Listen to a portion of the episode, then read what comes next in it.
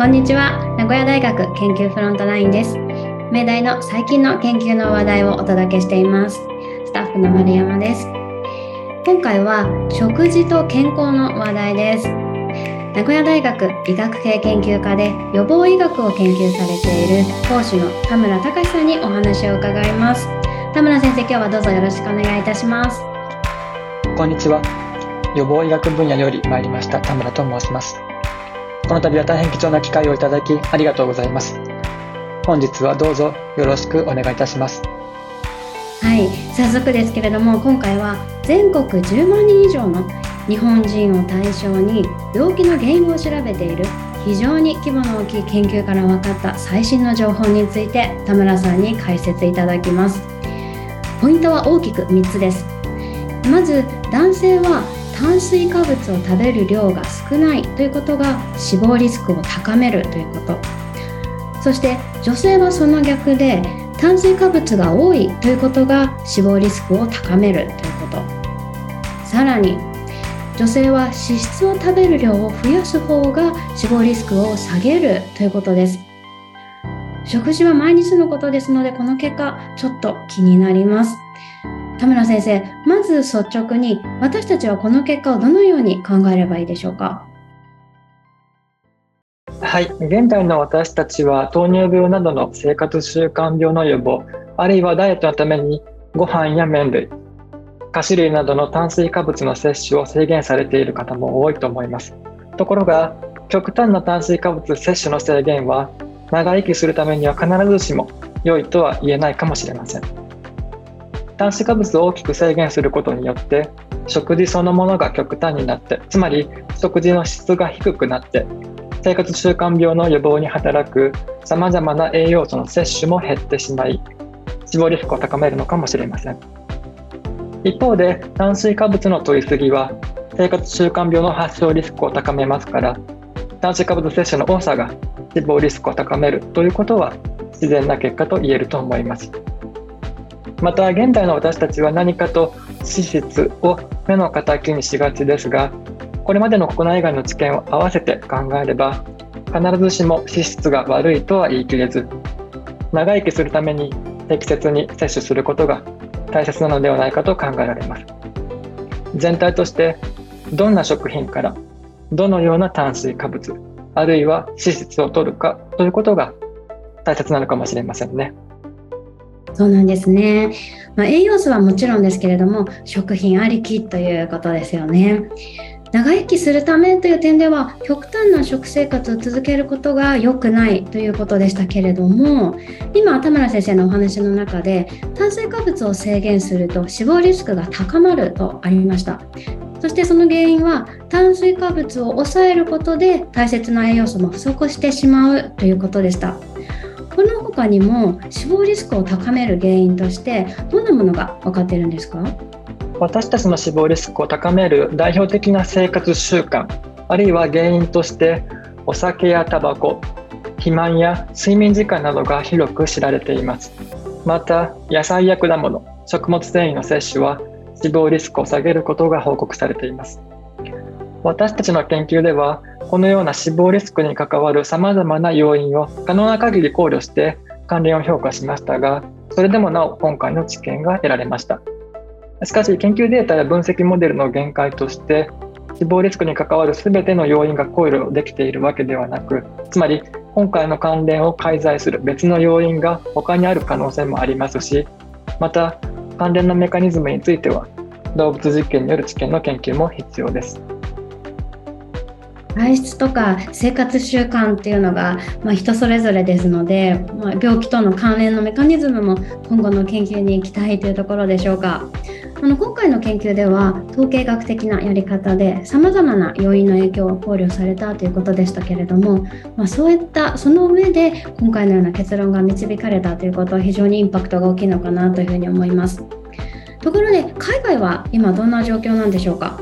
あの欧米とか他のアジア地域もコホート研究というのはやってると思うんですけれどもあのそれらで分かっていることと今回先生があの導き出した結果と何か違いやあの同じところありましたか？欧米をはじめとしてこれまで各国でさまざまな研究結果が報告されていますが全体としては炭水化物摂取の少なさあるいはその多さが死亡リスクを高めるいわゆる U 字型の関連また脂質摂取が死亡リスクを下げるという知見が報告されていて先行研究と私たちの知見はおおむねは一致しているところと考えています。そうなんですね、ま、人種や地域が違っても関連の傾向っていうのは似てるということですね。やっぱりあの極端な食事習慣が寿命に与えている可能性っていうのは高そうな感じがしますね。あの今回の結果を踏まえて田村先生は今後どのような研究を期待されてますか？欧米人と比較して日本人を含むアジア人は炭水化物の摂取量が多くまたその質も大きく異なります。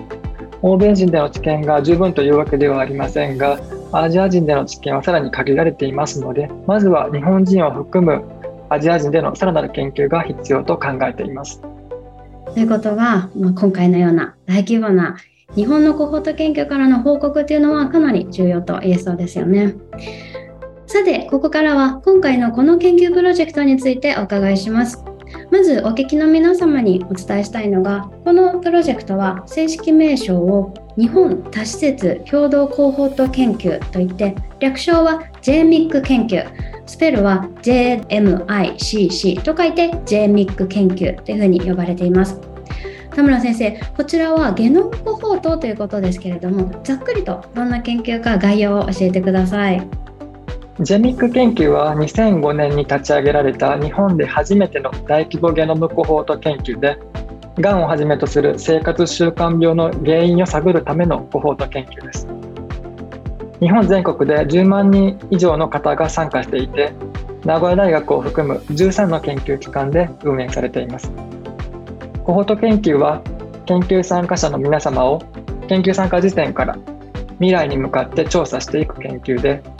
参加者様の病気の発症や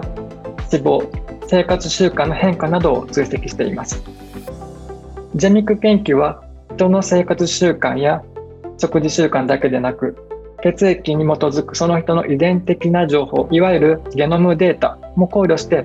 病気の原因を研究していることが特徴です。なんだか非常に特徴的な研究ですよね。全国で10万人以上の参加者、そして名古屋大学以外にも全国から多くの研究者が関わっているということで、この研究は2005年にスタートしてからもう18年が経っているということですけれども、なんだか一つの歴史が築き上げられているという感じがしますね。田村先生はこの j ミック研究ではどんなことを担当されてるんですか？ジェニック研究は全国の多くの研究機関と協力して実施している研究で私はその一地区である名古屋大学の大工研究というコホートの研究責任者を務めています。この研究名は名古屋大学医学部保健学科の大工キャンパスで調査を行ったことに由来します。大工研究では愛知県名古屋市にお住まいの方約5000人を登録しています私は大学院生であった2009年に初めて本研究の調査現場に携わり疫学研究の道を歩み始めました。その後先人の研究者で恩師でもある東京室教授の若井健二先生よりコート研究の運営方法から研究成果の発信に至るまで多くの指導をいただきながら2019年より本研究の運営を担当させていただいております。大工研究は全国研究の一地区として知見の創出を担うだけでなく当教室独自の研究も数多く行っています。また本学予防医学分野は JMIC 研究の中央事務局を務めていて各研究機関の追跡調査データや血液などが集められており私はその整備や管理なども担っています。ああのコアな研究面はもちろんですけれどもデータチェックですとか血液サンプルの管理なんかもされてるんですね。田村先生が大学院生だった2009年からっていうことはもう15年近くも携わってるということでかなり長いですね。ところであの疫学研究という言葉一般にあまり馴染みがないように思うんですけれども私たちとの接点ってどういったところにあるか教えていただけますか？疫学研究は病気や健康問題の発生あるいは広がりを調査してこれらを適切に管理したり予防したりするための研究分野ですさまざまな手法によって病気の原因と予防法を調査していて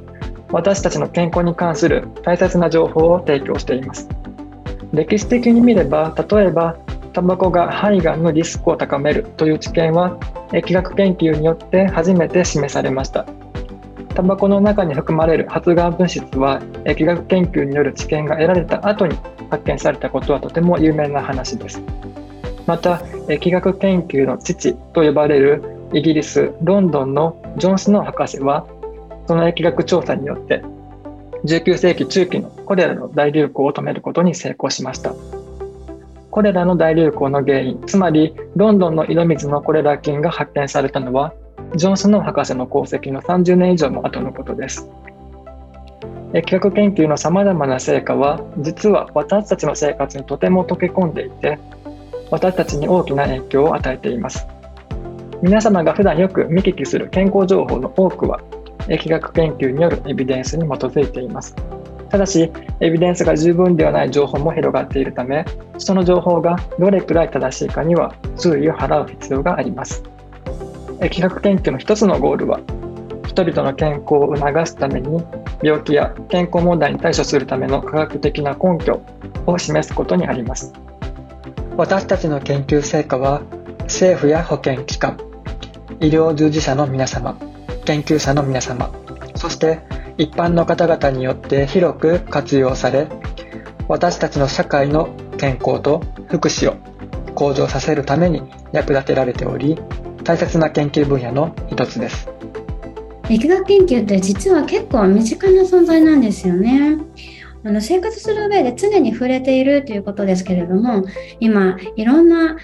健康情報が溢れていて例えば魚がいいとか肉がいいとかヨーグルトがいいとか、まあ、こういったものって情報源が本当に信頼できるものなのかどうか注意する必要がありますよね。まあ、その点この JMIC 研究に関しては入念にデザインされた疫学研究ということなのでクオリティの高いエビデンスが期待できる、まあ、そう考えてよかったでしょうか。疫学研究特にコホート研究は具体的にはどんな手順で行われてるんですか？コホート研究はある特定の集団コホートを選び出し長期間にわたってその参加者の健康状態や病気の発生を追跡する研究デザインです。コホート研究にはいろいろな段階があって典型的なコホート研究の手順としてまず何を調査するのか研究の目的を明確に定めて特定の地域や職業グループ年齢グループを研究対象とします。次に実際に研究参加を呼びかけ研究内容を説明し同意をいただいて参加者の詳しい情報を集めます。その情報には年齢や性別などの基本的な特徴生活習慣食事習慣家族歴起用歴血液や尿の検察などが含まれます。ここで集められた情報は将来の健康状態との関連を評価するための基準となります。そしてコホート研究では定期的な追跡調査が行われます。参加者の健康状態や生活習慣の変化がんの発生や死亡情報などを記録していきます。追跡データが整理できれば、追跡期間中に発生した疾病や健康問題を分析して、その原因を調べます。例えば、特定の生活習慣、食事習慣、環境要因、遺伝的な要因などが疾病の発生に関与しているかどうか調べます。具体的には疾病の発生率、相対リスクなどの統計学的な指標を計算し、その結果の解釈を行います。最後に研究で得られた結果を論文としてまとめて世界に発表します。私たちの成果は公衆衛生政策の策定や医療の改善に役立てられることが多くあります。コホート研究ではこのような長期にわたる追跡が必要なため調査対象とする集団を適切に選びデータの収集と追跡調査を正確に行うことが大切です。また法律や定められた研究実施手順に基づいて研究を進めていて個人情報の取り扱いや保護も厳格に行われています。調査に参加された皆様に健康診断でよく測定される血液検査項目の結果などをお返ししているところもありますが研究参加に伴う参加者様の直接的なメリットはほとんどありません。私たちの研究は次世代の健康のために行われていてむしろその点に共鳴いただき参加くださる方が多いように感じています。なんと参加者の方には直接のメリットがないんですね。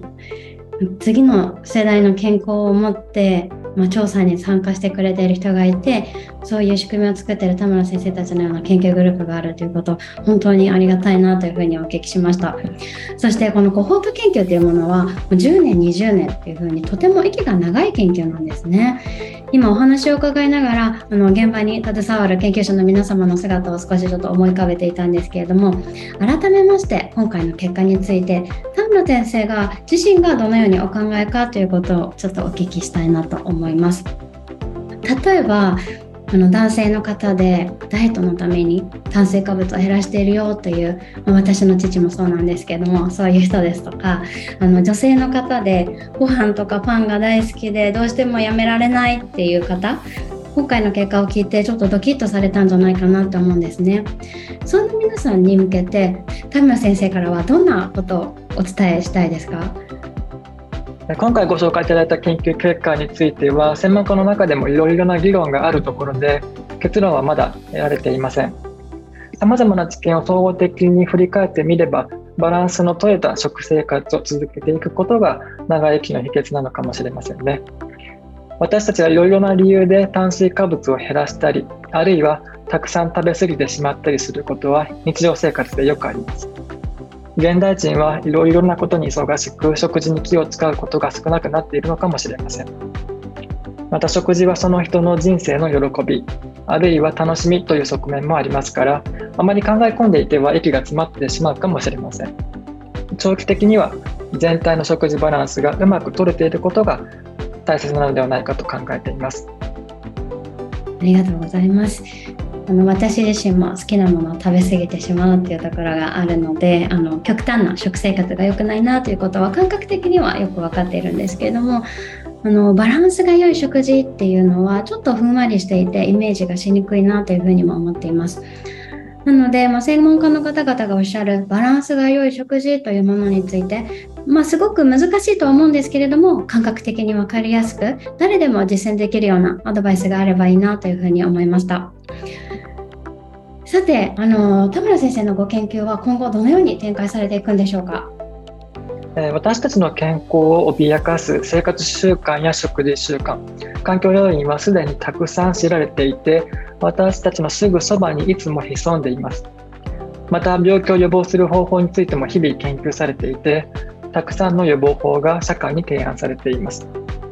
私たちの健康を守るための知見とりわけ誰もまだ見つけていない病気の原因や予防法を社会に提案できるように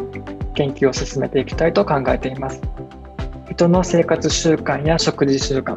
遺伝的な要因社会的な背景など病気に関わる複雑な関係を少しでも紐解いて予防につながる確かなエビデンスとメッセージを社会に伝えていければと考えています。具体的には年齢とともに私たちのその多くが向き合うことになるがんの発症や死亡に関わる原因を見つけることです。さらには原因の原因も探っています。例えば私たちの食生活が乱れる原因はその多くは社会的な背景つまりその人の仕事内容や勤務時間経済的な豊かさなども深く関わっていますたとえある病気の直接的な原因が分かったとしてもその原因を作っている別の原因が背景にあることが多いため病気の予防に向き合うことの難しさを感じています。原因の原因まで見つけてそれを取り除くことが一つのゴールではないかと考えています。なるほど。食事と病気の関係だけではなく食をはじめとするさまざまな要因と病気との関係を理解されようというふうにあのしてるんですね。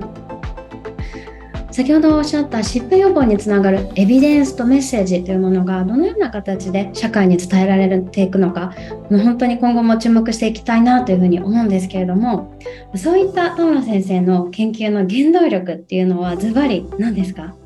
はいありがとうございます。一昔前の当たり前が現代科学の知見で負けなく否定されるということはよくあります。つまり現代の当たり前は遠い未来から見れば驚くほどに非常識ということがありえますし微力ながらも研究という名バラでその点に向き合えていることに喜びや楽しさまた大変さを感じています。長生きするという点で炭水化物摂取の少なさが悪いかもしれない。あるいは施設の摂取が良いかもしれないという今回のメッセージは現代社会では懐疑的な批判的なあるいは奇妙な目で見られるかもしれません。ただ歴史を振り返ってみれば多くの先人の研究者あのアインシュタインやニュートンエジソンですらその生涯の中でさまざまな人に批判されまたその時代のあからさまな差別や偏見そしてひどい妬みと嫌がらせに遭っていた暗い時期を過ごしています。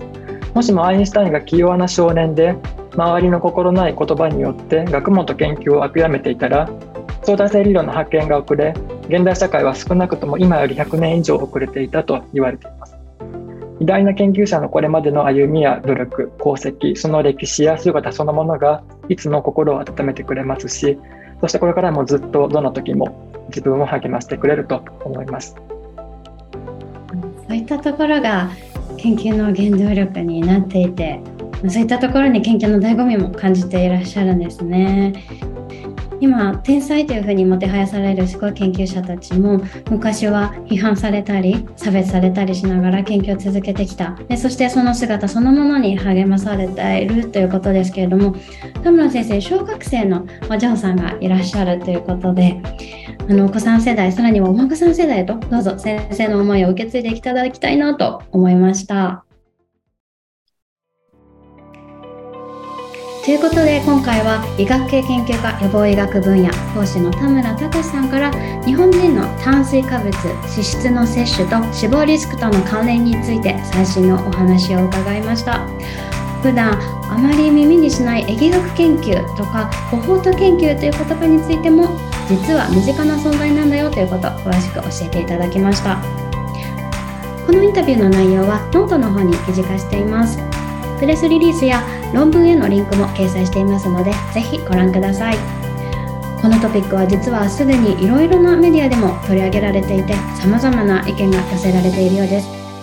食事と健康という身近なお話ですのでお聞きの皆様も食生活生活習慣を見直すきっかけにしていただければと思います。田村先生今日はどうもありがとうございました。今後の研究も楽しみにしています。本日は大変ありがとうございました。